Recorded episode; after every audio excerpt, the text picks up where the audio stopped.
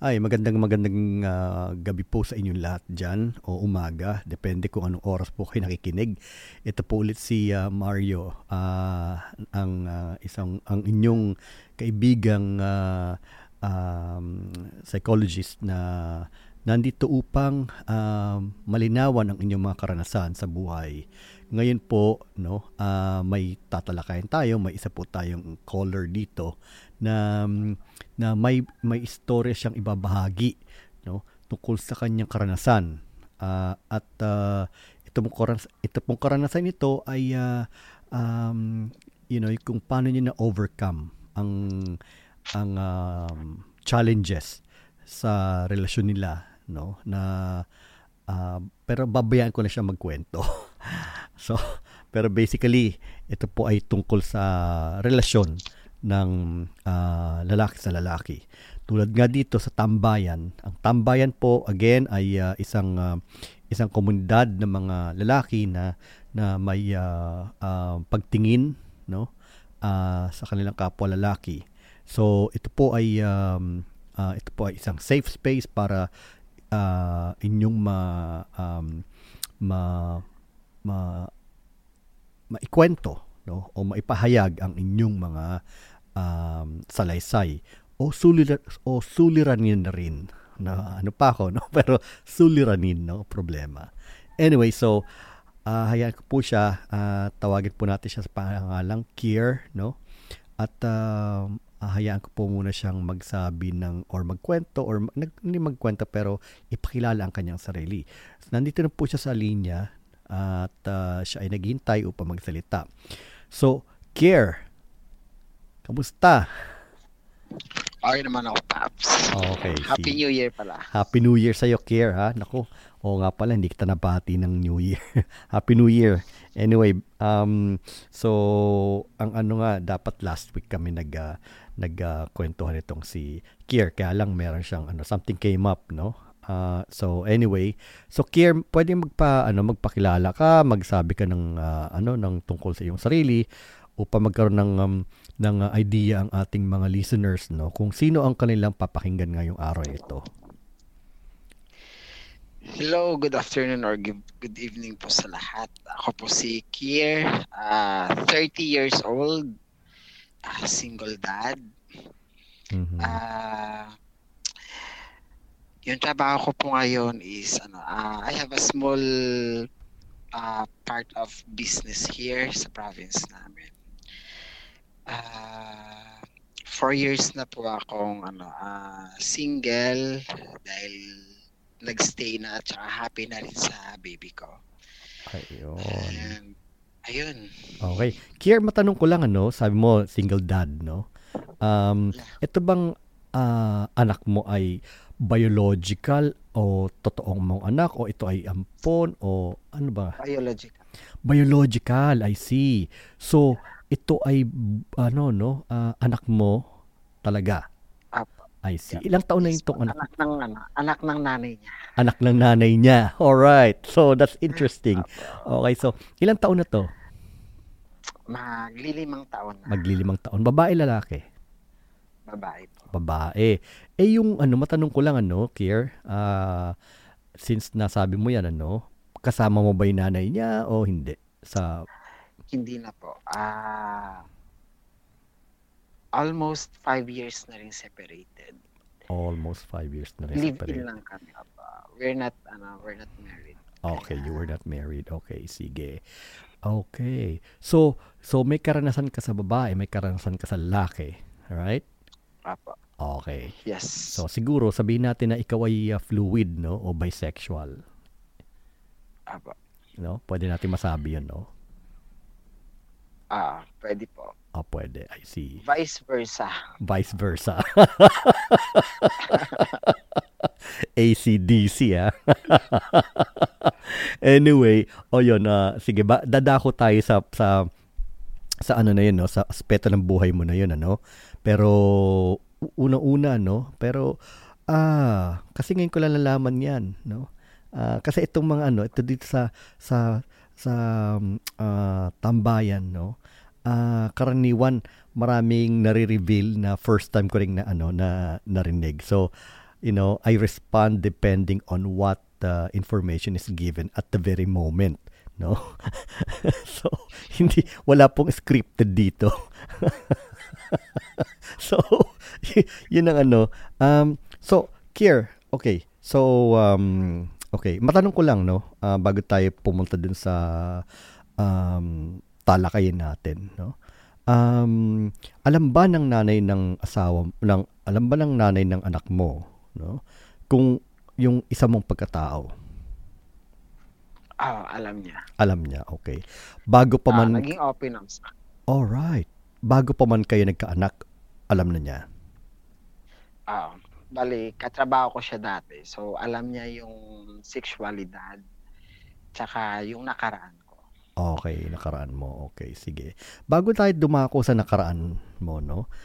Sabi ko nga, no, I respond based on the information that you know is given to me at this very moment, no?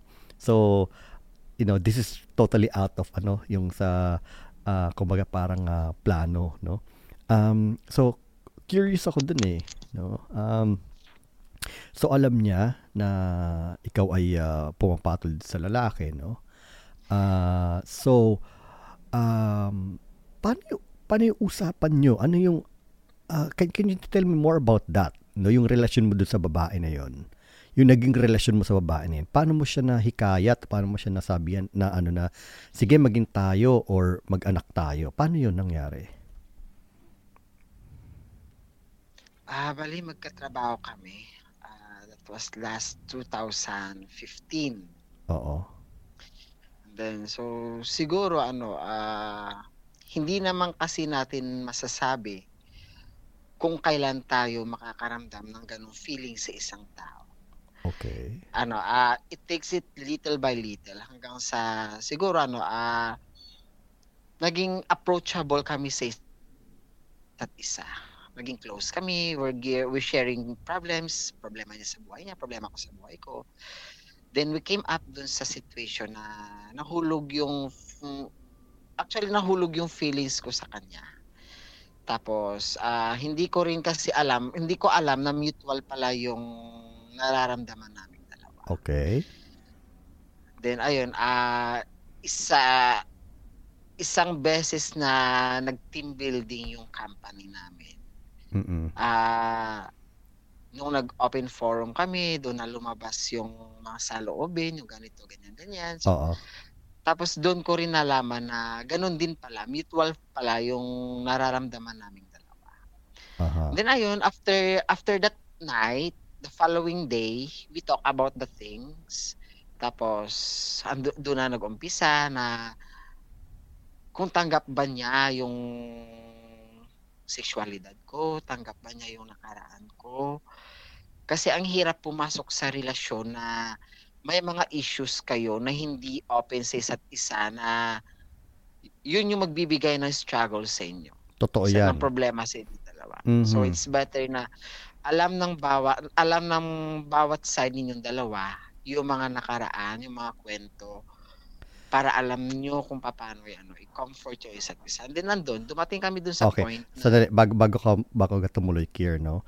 Sasabihin ko lang, no? Na tama yung ganyang approach towards ano, when you enter into a relationship, dapat talaga, no, very honest, very transparent, very open kayo sa isa't isa, no? Kay babae yung karelasyon nyo o lalaki, no?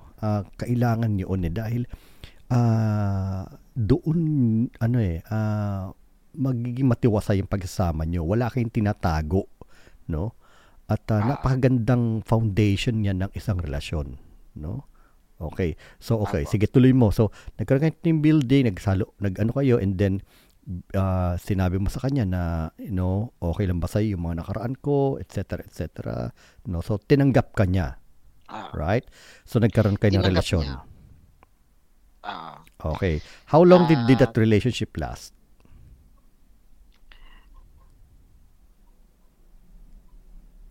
Almost 2 years din. Almost 2 years, right? Almost 2 years din. Oo, sige. So 2 years na yon, right? Okay, let's go to the topic of sex, no? Okay. Yung sexual encounter niyo ba once lang nangyari o maraming beses? Maraming beses. Nagsama kami sa isang bubong. I see. So talagang meron kang sexual attraction sa kanya, nalilibugan ka sa kanya. Kung gagamitin natin yung salitang gano'n, ano, nalilibugan ka sa kanya. Noong umpisa, hindi. Pero habang tumatagal na nagsasama kaming dalawa, parang doon ko na nararamdaman yung hinahanap ko na everyday, yung katabi ko siya matulog, yung mga bagay-bagay na pinag-uusapan namin hanggang sa, dumating kami sa point na we talk about things na gusto namin magkaanak. I see. So, tapos, doon na nag-umpisa. I see. Okay. So, sabi nyo, gusto nyo magkaanak, no? Alright. So, siguro, no, sabihin natin na ang pwede nating sabihin eh, karaniwan kasi, no, natuturuan nating mahalin ang isang tao. Pero minsan talaga, no, hindi natin maturuan yung libog natin, eh, no? So, hindi kasi natin ang paano, kung kailan aatake. Yeah, exactly. Pero yun, no, ano yung, so, nung una hindi, no, nung hindi, wala kang sexual attraction sa kanya. Parang wala pa, parang ano lang, relasyon lang talaga, yung makakasama mo. Parang companionship. Companionship lang. Alright. Hanggang sa dumating na kami dun sa point na gano'n. Okay. So, nung dumating sa point na gano'n yung, siguro, ang sinasabi mo yung point na, sa gano'n na nalibugan ka, no? Okay. Was it the first time na nakipag-sex ka sa babae or meron na before? Yun yung first time. First time, okay. So, nung time na yun, no, lasing ka ba? Hindi. Hindi, okay. So, fully conscious ka, fully aware ka, right? Okay. So, ito. Okay, so, nung nakaramdam ka ng libog, no, syempre, tinigasan ka, di ba? Right? Okay. So, nagkaroon ka ba ng, nalito ka ba sa sarili mo? Bakit ka nalilibugan sa babae? Samantalang yun yung first time mo?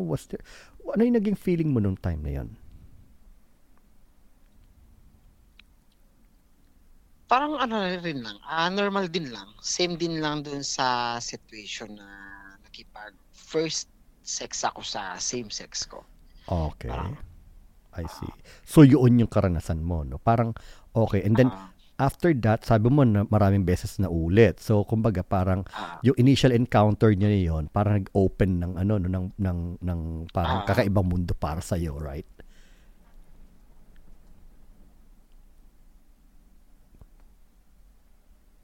Shit. Diba? Ayan. Okay lang. Sige. Okay, alright. So, okay. Medyo humina lang po yung signal niya, no? Alright. So kumbaga parang, okay. So, kumbaga parang yung experience mo na yon, no? Na-experience mo yung kakaibang side ng sarili mo. Is that right? Parang, din. Parang yung consciousness ko dun sa ganyang sitwasyon. Parang nabuksan na, parang nagkaroon na ng kasagutan na ay ganito pala yung pakiramdam ng nung makipagtalik ka sa opposite sex mo. I see, okay. So matanong ko, no? So between sex sa lalaki tsaka sex sa kanya, no? Okay. So kung sa lalaki siguro sabihin natin na gamitin natin basehan 'yon, no? So siguro kung sa lalaki 10, right? Yung intensity, yung sarap, no? Yung sarap. Eh, sa kanya? Siguro out of 10, mga nasa 7 or 8. 7 or 8. Okay, I see. Okay, alright. Yeah. Okay. Ano pakiramdam mo habang binabalik natin yung alaala na yun? Ano pakiramdam mo ngayon? Normal lang. Parang wala na, parang neutral na lang. I see. Okay. After that ba, after na experience sa kanya, nagkaroon ka ng experience sa ibang babae or hindi na. Okay. Talaga sa kanya lang. Okay. Sa kanya lang. Okay. Matanong ko lang, Kier, no, although wala ito sa plano natin, no. Ine-explore natin experience mo. Komportable ka ba? Oo. Komportable ka bang pag-usapan to pinag-uusapan o tinatanong ko sa'yo ngayon? Komportable ka ba o hindi? Komportable. Confident naman ako dun. Okay, kasi minahal ko yun. Minahal mo. May pagmamahal talaga sa kanya. Right. I see. Okay. So, okay, matanong ko lang, ano? Ano yung naging dahilan ng paghihiwalay niyo? Sa side niya, parang financial issues dun sa side niya. Na parang yung mother niya is naghahanap talaga. Gusto ng nanay niya na mag-asawa siya ng mayaman. Okay. So, bilang breadwinner din siya ng family nila. So, wala akong choice doon. Hindi ko siya pinapili. Kasi ang hirap doon sa part na makita mo yung minamahal mo na nahihirapan mamili sa mga bagay-bagay.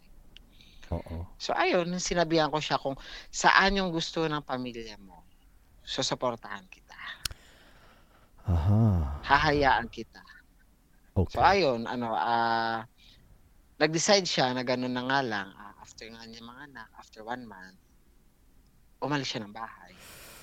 Tapos, pumunta na siya nag-asikaso ng papeles na, pumunta na Singapore, hanggang sa nakahanap siya ng bago niyang partner doon. Okay, I see.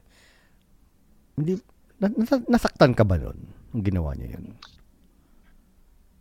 Nasaktan, oo. Pero yung sakit na yun, parang andun yung pagmamahal na sinasabi ko nga na pagmahal mo yung tao. Hindi mo siya hayaang mamili. Hindi mo siya hayaang masaktan. Aha. Sa mga bagay-bagay. Sinuportahan ko. Okay. Sabi ko, although na ganun siya kasakit, pero kailangan ko siyang tanggapin kasi yun yung mga bagay na mas makakapagpagaan sa amin pareho. I see. Okay. Right. I see. Okay. So, kailan siya umalis? A month after niyang mga anak? Oo. After 1 month niyang mga anak, umalis siya ng bahay. Nag-stay siya sa kanila habang nag-aasikaso ng papeles niya. Tinulungan ko rin mag-aasikaso ng papeles niya. Wow. Sa makaalis. Mayroon pa bang mayroon ka bang nararamdaman ngayon habang kinakwento mo to? Wala naman kasi okay naman kaming dalawa. We're still a good friend. Kasi hindi naman nawala. Oo, hindi until naman now. Kasi nawala yung foundation ng friendship naming dalawa. There you go. Yes. It was. Alam mo, totoo lang masabi ko lang, Kier, you had a real relationship with her. Alam mo? Talaga totoo yun. Totoo yung relasyon nyo. Kaya, yung sinasabi mo na may foundation na friendship, totoo yun. It's not only a friendship, but it's really real love, no? Kasi, and then, kasi hindi lang attraction, I mean, hindi lang, may involved na feelings at saka nabuksan niya, yung isang side mo, no? Parang walang iniwan to sa isang straight guy na nagmahal ng lalaki o ng isang ng kapareho niya, no? So nabubuksan, no? Right? So may contact pa siya sa anak mo? Meron, nagkakausap sila dalawa. Hindi ko naman kasi inalisan ng karapatan siya, although dapat na karapatan niya talaga, nasa kanya yung bata. Pero as a respect na rin lang dun sa mga bagay-bagay na tulad ng pagrespeto ko sa kanya, hinayaan niya sa akin. Aha, I see. Okay. Pero, nagkita na ba sila ng personal? Oo. Before COVID, before COVID-19, nagbakasyon sa kanya yung bata doon. Sa Singapore? I see. Okay. Kasama yung nanay niya. Yung lola? Oo, yung lola. I see. Okay. Alright. Okay. So, okay. Ilang taon na yung anak mo? 5, no? 5 taon na. 5 taon. Alam niya yung pagkatao mo? Sa ngayon, hindi ko kasi pinapakita sa kanya yung mga bagay-bagay na hindi pa niya mauunawaan. Oo, I see. Nagkaroon ka na ba ng karelasyon na lalaki nung after nyo nung babae na yon? Nagkaroon ka na ba ng karelasyon? Habang lumalaki anak mo, nagkaroon ka na ba ng karelasyon? No? Nagkarelasyon ako last 2018, mga months lang. Tapos parang hindi nag-work kasi parang mga... Tapos ano, ngayon 2020, noong 2022, nagkaroon ako ng karelasyon hanggang ngayon. Kami pa rin. So, 2022 hanggang ngayon. Magsi-7 months na kami. I see. Okay, mag-7 naman sa kayo. Okay. So, dumako naman tayo sa istorya mo, no? Yung istorya ng pakipagrelasyon mo sa isang kapwa lalaki, no? Nabanggit mo kasi sa akin nung una na gusto mo mag-share, no, ng karanasan mo kung paano mo na overcome, no? Something like that, no? Yung kasi from what I remember, no, parang naghanap yata ng babae din tong karelasyon mo na to. Okay. So, ito bang guy na to? Itong lalaki na to? Ito ba eh bago pa dumating yung babae sa buhay mo na yun? Bago siya, no? Siya yung nauna. Siya yung nauna. Yung lalaki na yun nauna. Okay. So, ilang taon ka nun nung na-meet mo siya? I was 13 years old, 14 years old, second year high school ako. Friendster pa lang kasi yung uso noon. Friendster? Oo, Friendster. Doon kami nag-umpisa. Oh, wow. Wow. Naalala ko yung Friendster account ko. Iniisip ko kung ano na nangyari doon. But anyway, all right. So, just to share something about myself. I also have that time na Friendster, yung testy, di ba? Yun. So, siguro marami sa mga listeners natin ang hindi na nakakaalala ng Friendster, especially mga mas bata, no? But anyway, so, you were 14. Ilang taon siya noon? I was 14 that time. 21. 7 years yung gap na. Alright. So, saan mo siya na-meet? Nakakilala kami sa Friendster, tapos, he's from Cebu. Okay. While you were from Negros Occidental. Ilonggo kagid. All right. You know that I always go to Iloilo, no? I mean because I consider personal information from me, no? About me, no? I consider Iloilo as my second home. Actually, mas gusto ko ron kaysa sa Maynila. Although I was originally from Manila, pero mas gusto ko sa Iloilo. That's why every time that I go to the Philippines, no, I stay I make it a point to go to Iloilo. And perhaps, no, Iloilo would be my my retirement base maybe in the future. So ayun, yun lang, no. So anyway, so sa friends si kayo nag-meet, 21 siya, 14 ka, no? And then, so, taga Cebu siya. Taga Cebu o nasa Cebu siya? Taga Cebu talaga siya. Pero nasa Negros siya nung time na yon. Nasa Cebu. Nasa Cebu. Paano kayo nag-meet in person? Pumunta siya ng Negros kasi malapit rin lang eh. Cebu, tatawid ka lang ng tapos Negros na. Oo. So, you mean to tell me, pinuntahan ka niya sa Negros? Ikaw ang sinadya niya ron? Pumunta siya 2 years after. Nung nag-graduate ako nung fourth year high school. Alright, okay. So, prior to that first personal meeting, bali LDR lang or long distance relationship? LDR lang. LDR lang, okay. Alright. So, yung LDR na yun, bali, tawag dito, matanong ko lang, syempre LDR, no? Kasi ngayon ang ngayon, 'di ba, uso na yung since mayroong messenger, no, yung mga nag-LDR, yung mga nasa malayo, nag-video call yung mga yan eh, 'di ba?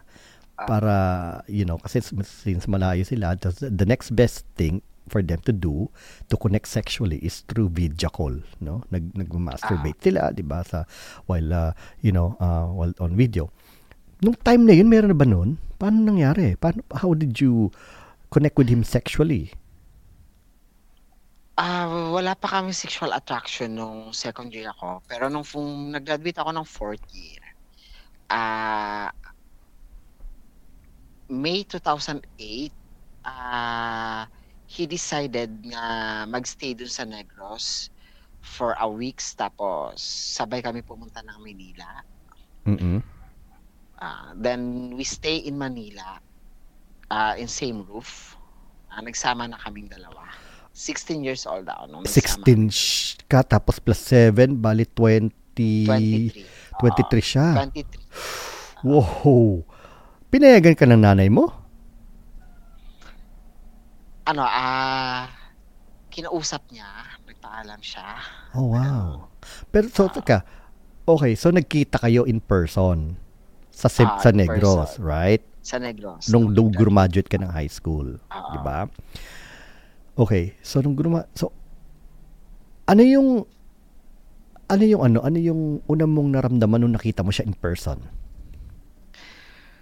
Sure, parang natuwa, napaiyak. Kasi, ka pa talaga. Wow. So that means, your feelings were so intense, no? Siguro. Kasi hindi mo naman kasi akala na yung chat conversation, text conversation, napunta dun sa isang sitwasyon na abot kami muna, nahawakan muna. Oo. Nayayakap muna. Oo. Alam mo yung gano'n. Yeah. So, parang kumbaga, flattered ako. Oo. Kumbaga, unang-una nun, syempre, sabi mo, flattered ka dahil imaginein mo, pinuntahan ka, sinadya ka. Tapos, syempre, yung mga encounters na ganyan, no, na parang kumbaga, lang yan eh. Walang iniwan yan sa parang hindi masyadong totoo dahil kunwari, katulad dun, pag may napaparod tayo sa TV, di ba? Parang, okay, nakikita natin. Pero iba yung karanasan natin pagka nandyan na talaga, no? Di ba? In front talaga. Talagang, eto, totoo na to, nahahawakan mo na, naaamoy mo na, no? Na, naririnig mo na yung boses talaga ng na, yung mga ganun. Kumbaga, may assurance ka na kumbaga na legit, na confirm mo na yung assurance na ganun, parang ganun yung pakiramdam na na ay totoo to. Hindi to scam. Oo. Na talagang wow. No, talagang this is for real. Siguro parang ganun na. Oo. So, syempre, nagkita kayo. Nag-sex kayo noon. Hindi pa. Wow. Hindi pa. All right. I was 18 years old. Nung time na yun? Nung nangyari ang mga bagay-bagay na gano'n. Yung sex na. Sex talaga. So, eto, nag-18 ka. So, bali, how long were you together bago kayo nag-sex? 2 years din, mahigit. You mean to tell me 2 years walang nangyayari sa inyo? Blowjob. Parang gano'n na. Kasi, hindi pa ako ready that time. Okay, wait a minute. So, okay. So, kala ko walang nangyayari. Pala may blowjob na nangyayari dito, no? Blowjob lang. Pero okay, blowjob. Oh, okay. So, you mean to tell me, sinasabi mo, what you're referring to as sex, no? Was penetration. Alright. So, kumbaga, it took 2 years na mga blowjob na yan, no? Para magkaroon ng penetration, right? Okay. Alright. Sige. So, okay. So, okay lang ba kung tanungin ko na was it a mutual penetration o ikaw lang o siya lang? Siya lang. You mean siya lang siya yung siya yung top sa aming dalawa. Yeah, siya yung top sa inyong dalawa. Okay, sige. Alright. So, it took 2 years, no? Para sabihin natin, let's use the term, yung Tagalog term na sumuko ang bataan. If you're familiar with that, right? Okay. Alright. So, okay. So, yun, and then, sabi mo, how many years were you together? 8 years kaming nagsama. 8 years. Pero, sa Maynila. Total of almost 11 years yung relasyon naming dalawa. 2 years na LDR, tapos 8 years na mahigit yung pagsasama namin sa isang bubong. Alright, okay. Pagsasama nyo sa isang bubong, right? Okay. So, okay. Teka muna, 16 ka pumunta ng Manila, kasama siya 23. Paano kayo nabuhay nun? May trabaho siya. Ano trabaho niya noong time na yun? Isa siyang manager siya sa isang fast food. Tapos, at that age, ang bata ano na 23? Ah, 23. Wow, manager siya sa isang fast food. So kumbaga bale, is it correct for me to ask? 20 siya nung nag-graduate siya sa college. I see. Okay. Pero is it safe to assume na since ganun ka kabata, siya bumuhay sa'yo or nagtrabaho ka na rin noong time na yon? Working student din ako. Trabaho din ako. Working student. So, kumbaga, nagpatuloy ka ng pag-aaral mo sa Manila? Sa Manila. I see. Okay. Right. 8 years kayo magkasama sa bubong. Pero before we go further than that, no. What got you attracted to him? Saan ka na-attract sa kanya?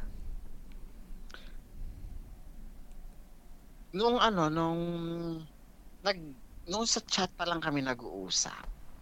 Siguro doon yung alam mo yung assurance na in-update ka niya kahit hindi mo naman hinihingi. Aha, I see. Tumatawag siya pag vacant time niya. Tapos pag hindi ako nakakapag-reply, nagwo-worry siya, tumatawag siya. Alam mo yung pakiramdam na yung nag-e-effort yung tao sa iyo na hindi mo naman hinihingi, na hindi mo naman ini-expect. Oo. So siguro masasabi natin na you felt special. Naging comfortable ako sa kanya. You felt special. Parang naging siya yung comfort zone ko. Oh, comfort zone. I see. Okay. So kumbaga, yung comfort zone na yun, siguro parang, pag komportable ka kasi, sa isang zone, you feel safe, right? Safe ka sa kanya. And then, sabi mo, nag-e-effort siya, So kumbaga parang, ang ano mo nun is, again, you felt special. At the same time, parang, you felt like you matter to him, no? Na mahalaga ka sa kanya. Right? Opo, no time na yan. Okay. So, what about, yun yung katangian niya. What about physically? Ano ba yung, ano yung attraction mo? Saan ka na-attract sa kanya physically? Lahat. Kasi medyo Korean look yung, half Korean kasi yung father niya. Tapos, yung mother niya is pure Cebuana. Uh-huh. So parang ang ganda ng pagkakamix na pagkakabuo sa kanya. I see. Alam mo yung gano'n. Gwapo kasi siya. Gwapo siya. I see. Wow. Okay. Gwapo. Okay. So gwapo siya, no? And then all right. So yun yung physically, tsaka emotionally, talagang meron ka attraction sa kanya. All right. Okay. All right. So 8 years. Right? Bago tayo dumako dun sa yung next chapter. Okay. Throughout those 8 years, ano yung hindi mo makakalimutang bagay? Masaya man o malungkot? Isang masaya o isang malungkot? Nung first anniversary namin na nagsasama kaming dalawa, yung nag-vows kaming dalawa dun sa Baclaran Church. Okay. Hindi ko tapos yung alam mo yung awkward na nakakakilig yung kinandong kanya doon sa jeep in front of many people. Wow. Okay. Napapangiti ka. Napapangiti ako kasi hindi ko talaga makakalimutan yung araw na yon. That was the first anniversary na nangyari na ginawa niya na hindi ko inaasahan. Na may sasakay na 2 tao, isa na lang yung pwede. Tapos sabi niya, kandong ka na dito sa akin. Wow. Tinignan ko siya na, inirapan ko siya. Sabi, ba't kakandong sa kanya? Napaisip, bakit ako kakandong sa'yo? Ang daming tao. Uh-oh. Tapos hinatak niya na lang ako, kinandong niya ako. Uh-huh. Tapos, habang nakakandong ako sa kanya, nakayapo siya. Sabi ko parang, okay, hindi na, parang nawala na rin yung hiya ko kasi hindi nga siya nahiya sa ginawa niya. Bakit man ako mahihiya? Ganun yun na sa isip ko. Parang feeling mo nga siguro proud pa siya, no? Parang yun yung pinaka-special na moment na ginawa. That is so sweet. Right? Hindi siya showy kasi siya, hindi siya mahihain sa madaming tao. Wala siyang pakialam doon. Hindi niya iniinda yung sasabihin, hindi niya iniisip yung sasabihin ng iba, yung mga maririnig namin. Hindi niya kailangan yung validity ng ibang tao. Right. Wow. Okay. Nice. Okay, so kumbaga parang that's so sweet, no? And then so una na conscious ka dahil tumingin ba yung mga pasaheros ng jeep sa inyo? Oh, tumingin kasi sa pangit ko, tapos sa gwapo niya, kakandungin niya. Parang kasi ate, medyo nugnog pa yung balat ko. Kasi, syempre, laking probinsya ka. Tapos, at that age, mahili ka para maglakpat siya. Ganun pakiramdam na. So, parang na-flattered ako that time na hindi niya inisip yung mga maririnig niya sa mga katabi namin. Hindi kanya kinahiya. Hindi. Yeah, nice, nice. All right. Hanggang ngayon siguro, no, kasi judging from your action, napapangiti ka, no, na habang kinakwento man. It still feels that moment still feels special to you, huh? Hindi talaga siya mawawala. Yeah, nice. Okay, yeah. What about yung malungkot naman na hindi makakalimutan? Something that stands out to you? Nung dumating kami sa point na nagselos siya sa manager ko, tapos isang buwan kaming walang pansinan, walang imikan. Umuwi siya ng Cebu, iniwan niya ako sa Manila. Isang buwan para kasi pag nag-aaway kaming dalawa, pag mainit ulo ko or pag mainit yung ulo niya, yung isa sa amin umiiwas para hindi lalong lumaki yung gulo. So ganun yung ginawa niya at that time. Pero was it the first time na he had to physically separate from you, no? Or umuwi siya sa Cebu? Ganun katindi yung kanyang sama ng loob siguro. Parang hindi ko naman kasi siya masisi sa point na yon kung bakit siya nakaramdam ng ganun. Siguro kasi ganun lang talaga pag mahal mo yung isang tao. Oo. I see. All right. Okay. So nakita mo talaga yung ano niya, no? yung nag-e-epekto sa kanya, no? Bakit ka naman kasi pinagselosa? Ano ba ginawa? Ano ba nakita niya? Ano ba narinig niya? Ano ba nasaksihan niya? Parang hindi ko naman kasi alam mo kasi yung pakiramdam na yung manager ko kasi hinahatid sundo niya ako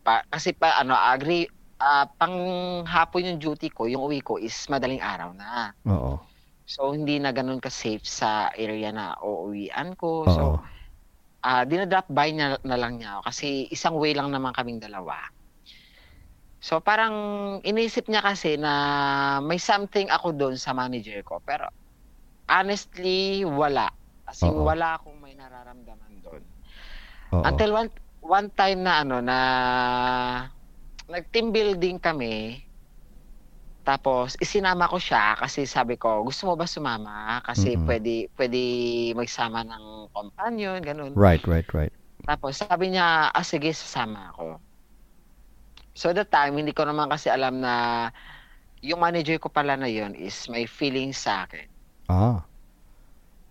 So, hindi ko naman kasi binibigyan ng kahulugan yung mga ginagawa niya sa akin. Kasi wala naman akong feeling sa akin. Wala akong may nararamdaman. Tsaka, as in, manhid ako sa mga bagay na ginagawa ng manager ko. Kasi para sa parang friendly, parang pakikipagkaibigan na lang talaga yung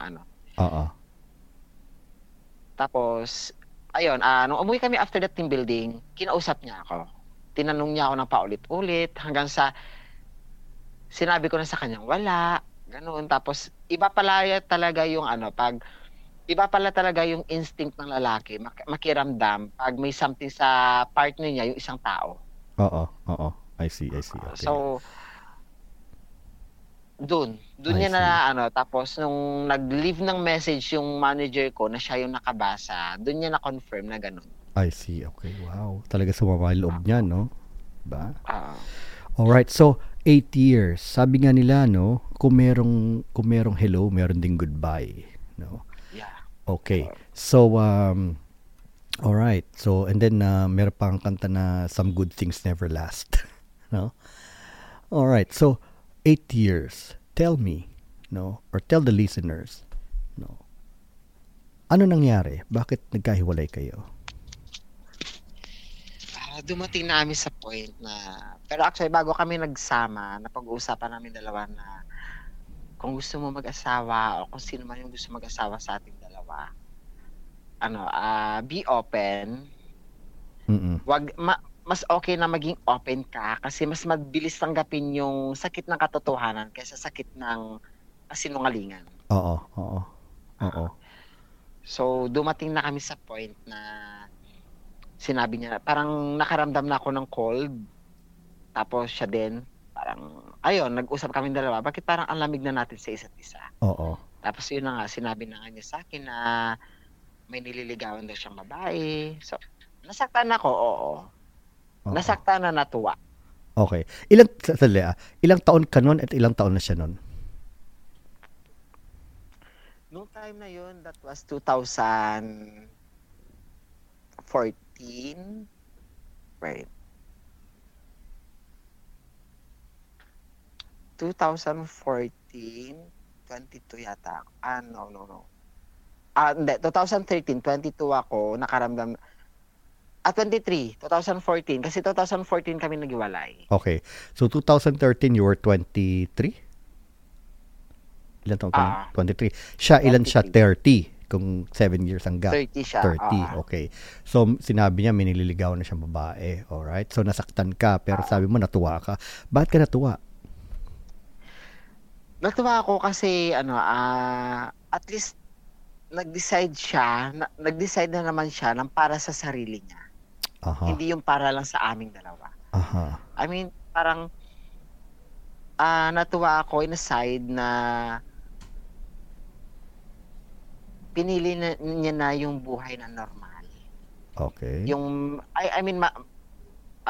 mag-asawa, magkaroon ng, alam mo, yung normal na buhay na hindi ka makakarinig ng judgment ng ibang tao sa paligid mo, hindi ka makakarinig ng ganito, ganyan-ganyan.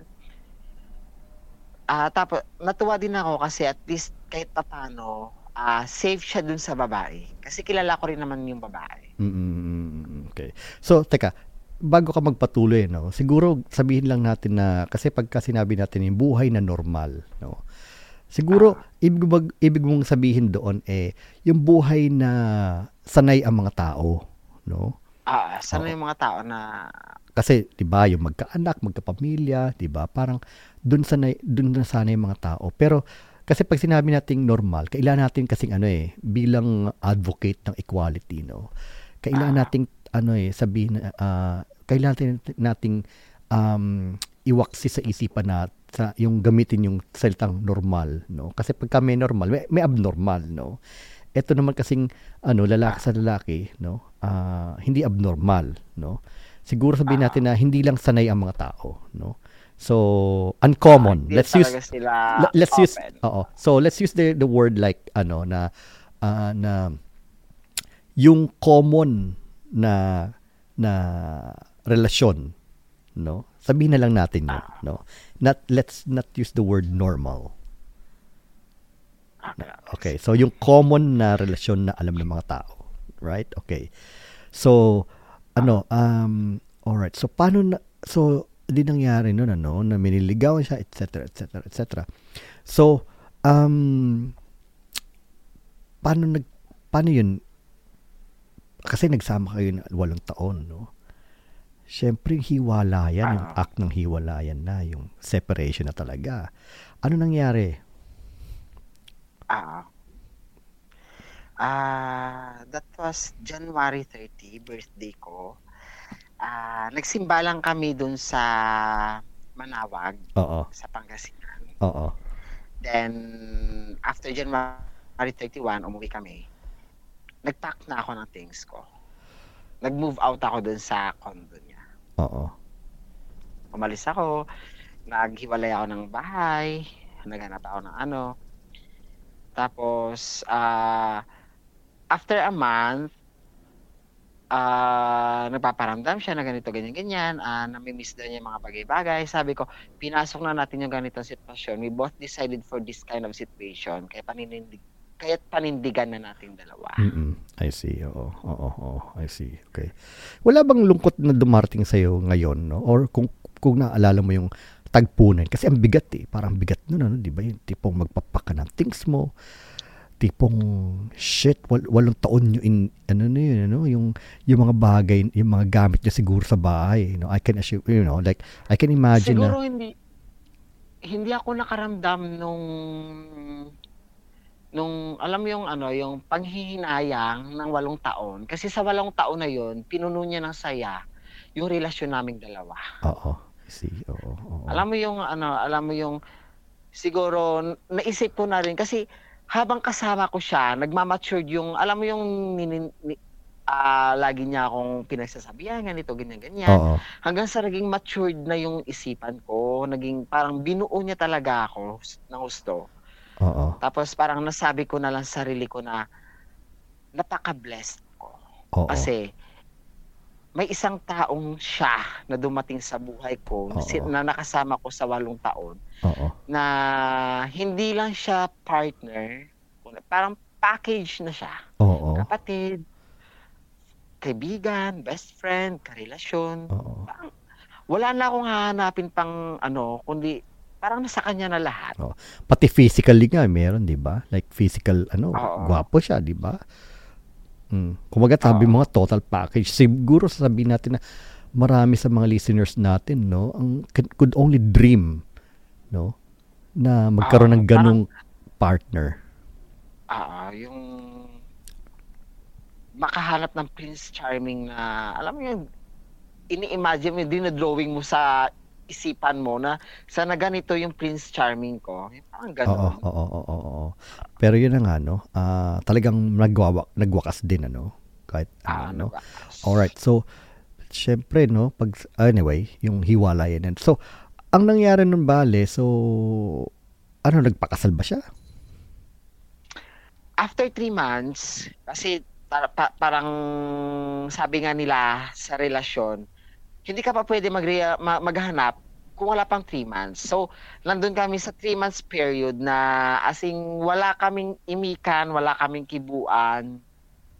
As in, ano lang, normal lang na chat, normal lang na text, normal lang na call, kamustahan lang, wala nang sweetness na ano. Kier, sadali. Sabi mo, no, kasi ang pagkakaintindi ko, miniligawan siyang babae, right? So, sabi, pero sabi mo ngayon na you have to wait for 3 months bago maghanap ng relasyon. So, what happened to that girl? Inintindi ng girl yung part na yon. Kasi alam ng girl yung relasyon naming dalawa. Oh, wow. Okay. Alam ng girl. Okay. So, kumbaga, naghiwalay muna sila, gano'n? Hindi. Andun kasi sila sa ano eh, sa... wala pa silang official date na sila talaga. Parang nagliligawan pa lang. I see. Okay. Alam mo yung gano'n. Oo.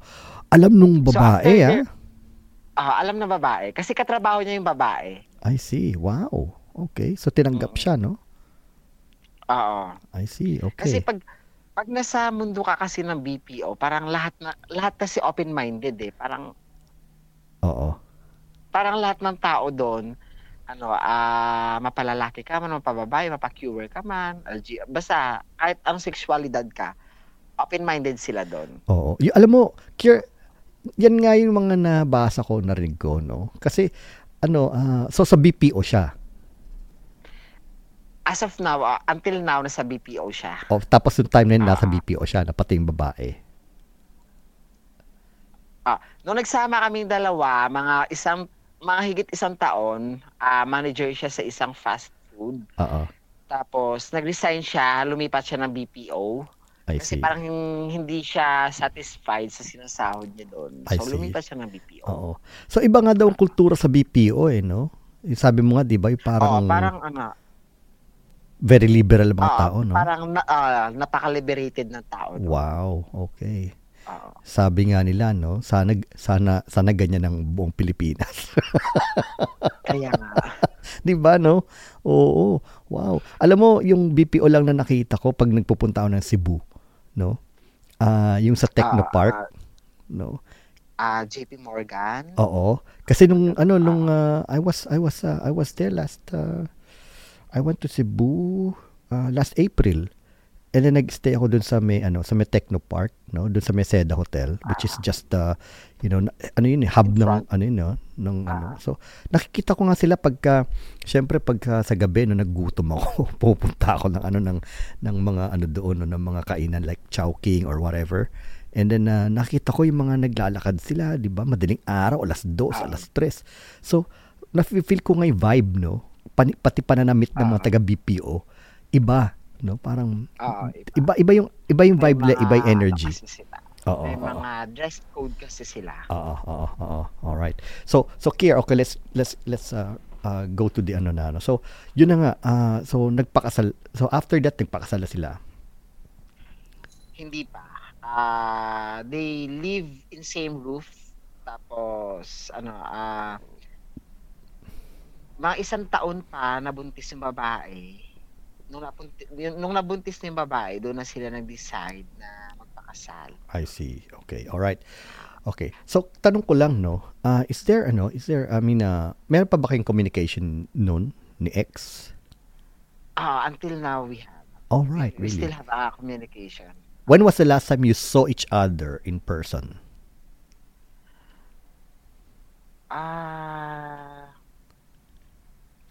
Last August 2022 nung pumunta ako na Manila. Oo. Nung nag-attend ako ng kasal nung best friend din naming dalawa. Right. Nung kami sa kasal nakita. Oh wow. Ano naramdaman mo nung nakita mo siya in person ulit? Wala. Neutral lang. Wala na. Alam mo yung wala, hindi na ako nakakaramdam ng kilig, pero nakakaramdam ako ng tuwa. Tapos may worst pa kasing nangyari doon sa aming hiwalaya, after ng hiwalaya namin dalawa na. Kahit na sino siguro sabihin, napakatanga ko, napakamartir ko, alam mo yung ganon. Oo. Anong nangyari? In-invite niya ako kung pwede ako maging best man niya sa kasal niya. Okay. So nangyari, umuo ka. Umuo ako kasi wala naman, naka-move on na ako sa kanya. Oo. Naka-move on. Siguro almost 2 months din na nawala siya sa sistema ng buhay ko, sa sistema ng routine ko everyday na ano. So, parang natanggap ko na ng buo na siguro para talaga siya sa babae at hindi talaga siya para sa babae. Oo. Alam mo, napakagandang gesture nun eh. You know, yung ginawa kanyang best man. Alam mo, that's a very nice gesture. It's not something... Sabi nga ng mga kaibigan namin na, ba't ka umuo? Tanga ka ba? Alam mo yung gano'n na, para siguro kulang lang bigyan ka namin ng martilyo, pokpok mo sa ulo mo para matauhan ka. Kasi hindi naman kasi ako bitter para tanggihan yung alok niya. Yeah. Sinaka-move on na ako. Oo. Hindi, tsaka yung hindi ko tatanggapin yun, parang pinapakita ko dun sa partner niya tsaka sa kanya na affected ako sa kanilang dalawa, which is hindi na. Oo. Kasi as you described, I will go by what you said earlier, no? Na natuwa ka pa nga sa kanya eh.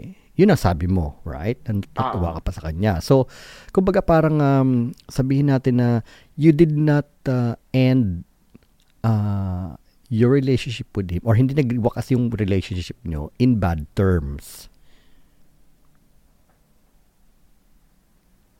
No? Hello, yes. Yeah. Okay, medyo nawala ka, no? Okay, so kumbaga, siguro mas easier na sa'yo nun kasi hindi nag-end yung relationship nyo in bad terms. Right? Oo, ayun. May closure talaga. May closure, okay. Tsaka, you know, that's a very nice gesture. Kinuha kanyang best man and then umuo ka. That's a very nice gesture. No? Okay. So, sabi mo kanya, okay, let's now go to the lesson that you want to share our listeners, no? Sa mga kwento mo. Sabi mo kasi kanina, I have something to share about my story, no? Ano yung gusto mong ibahagi sa mga listeners? Siguro may ibabahagi ko lang yung pag pumasok tayo sa isang relasyon, huwag natin isipin na puro tayo lang. Aha. Sa relasyon, dalawa kayo. Oo. Hindi pwede pag nasaktan ka, ay siya lang may kasalanan. Isipin natin, bakit kaya nangyari yon? Ano ba yung nagawa ko? Saang aspeto ba ako nagkamali? Bakit dumating kami sa puntong ganito? Oo. Wow. Kasi pag nagmahal ka, dapat buo ka. Kung buo, pag nasaktan ka, be responsible to take a risk dun sa consequences ng action mo. Wow. Okay. Hindi kasi pwede na pa-victim tayo eh. Very well said. Nasaktan ako kasi ganito, ganyan-ganyan siya. Parang napaka-unfair niya. Minsan tanungin natin yung sarili natin. Bakit kaya parang ang unfair niya sa akin? Bakit parang ganito yung trato niya sa akin? Alin ba yung butas doon sa relasyon namin dalawa na mali? Bakit nagkaganito kami? Kasi minsan hindi natin pwede sabihin na tayo lang yung sa relasyon na parang ikaw lang yung nagwo-work ka. Oo. Minsan makiramdam ka rin. Kasi minsan na-overwhelm tayo eh. Oo. Bakit? Hiningi ba niya yung mga bagay na ganito, ganyan, ganyan? Gawin mo to, gawin mo yan, bigay mo to, bigay mo yan. Hindi. Oo. Oo. Oo. Right. Kung nagbigay ka, nagbigay ka. Wow. Kung nasaktan ka, nasaktan ka. Okay. Wow. Hindi mo pwede isumbat, hindi mo pwede sabihin sa kanya ganito, ganyan-ganyan, maghanap ka ng kakampi mo. Kung may problema kayong dalawa, pag-usapan nyo kung maaayos pa o hindi na. Pag maaayos pa, sige, patch it, fix it. Uh-oh. Pero pag hindi na, say hello, say thank you, sorry and goodbye. Thank you sa mga bagay na nangyari. Sorry sa mga sitwasyon na nangyari sa inyong dalawa. Mm-mm. And goodbye. Yun lang. Oo.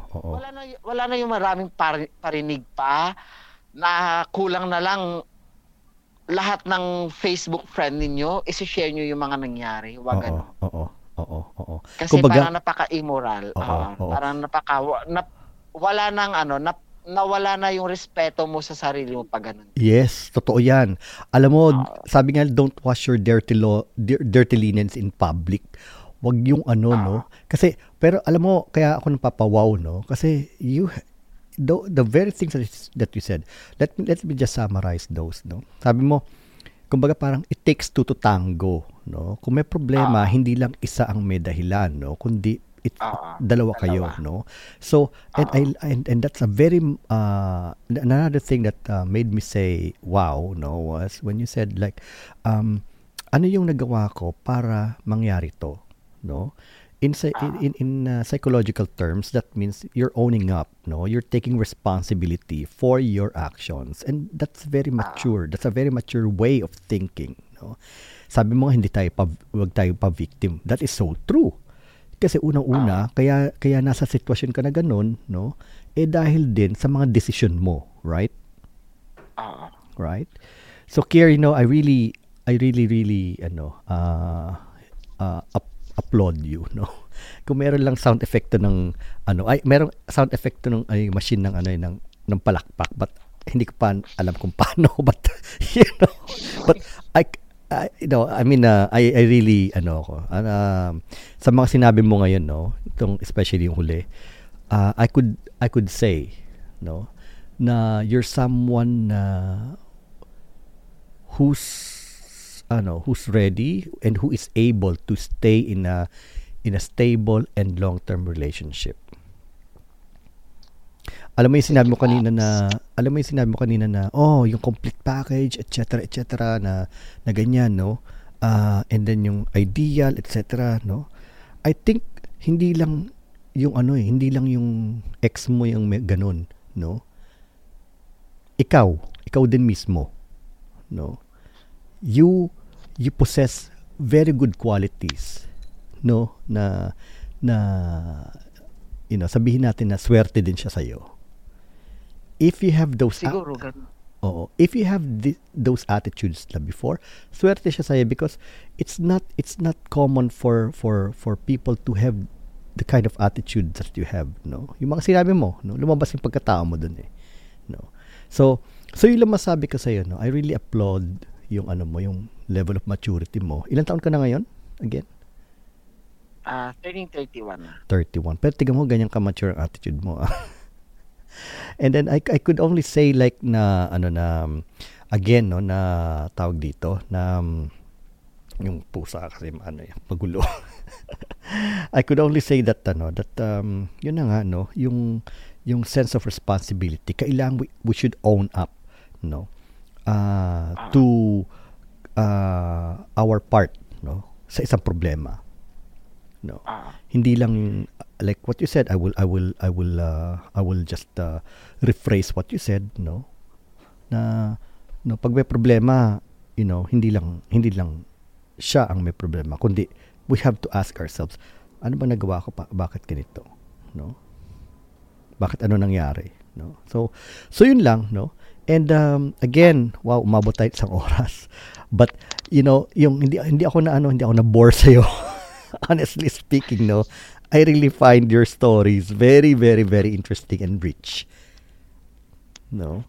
So yun lang, salamat sa pag-impart mo ng mga ano ng experience mo, no. And before we end, do you have something to tell our listeners? Yung last ano, what do you want to say? For the last part, I just want to share na if you came up with a relationship, always expect na may mga consequences tayo sa mga decisions natin. And love is not reciprocated. Hindi pwede na pag minahal mo siya, kailangan mahalin ka din niya. Mm-hmm. Yun lang. I see, okay. Sabi mo nga, no, to love freely, no? Diba? Oo. Pero syempre, ano, let me add something to that, no? Siguro, no, I would like to add something on my part also that if you feel that your love is not being, you know, returned, no, walang love na nag-grow sa isang tao din, sa isang part din, sa isang partner mo din, no, kung ikaw lang din, no, sa kapagod din yun, eh, no, di ba? So di ba? So anyway, salamat, no. Kung bibigyan mo ng title tong episode natin, ano yung title na bibigay mo?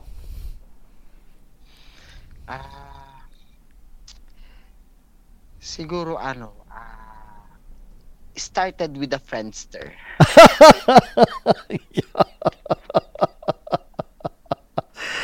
Yeah, that's a cute one. Kasi doon kami nag-umpisa eh. Doon nag-umpisa, doon ako namulat eh. Oh, nang dahil sa Friendster talaga, yung testy, yeah. Anyway, salamat Kier. Thank you so much, no, for your time, okay, no. Thank you so much. Thank you din po. And then so yun. Oo, sige. Salamat ng marami, no. And again, okay, so happy New Year sa iyo. All right. Okay po. Same to you, Pops. Salamat. Okay, salamat ng marami sa iyo. Okay, ingat ka palagi, Kier, ha? Okay, bye-bye. Okay pa. Sige pa. Bye.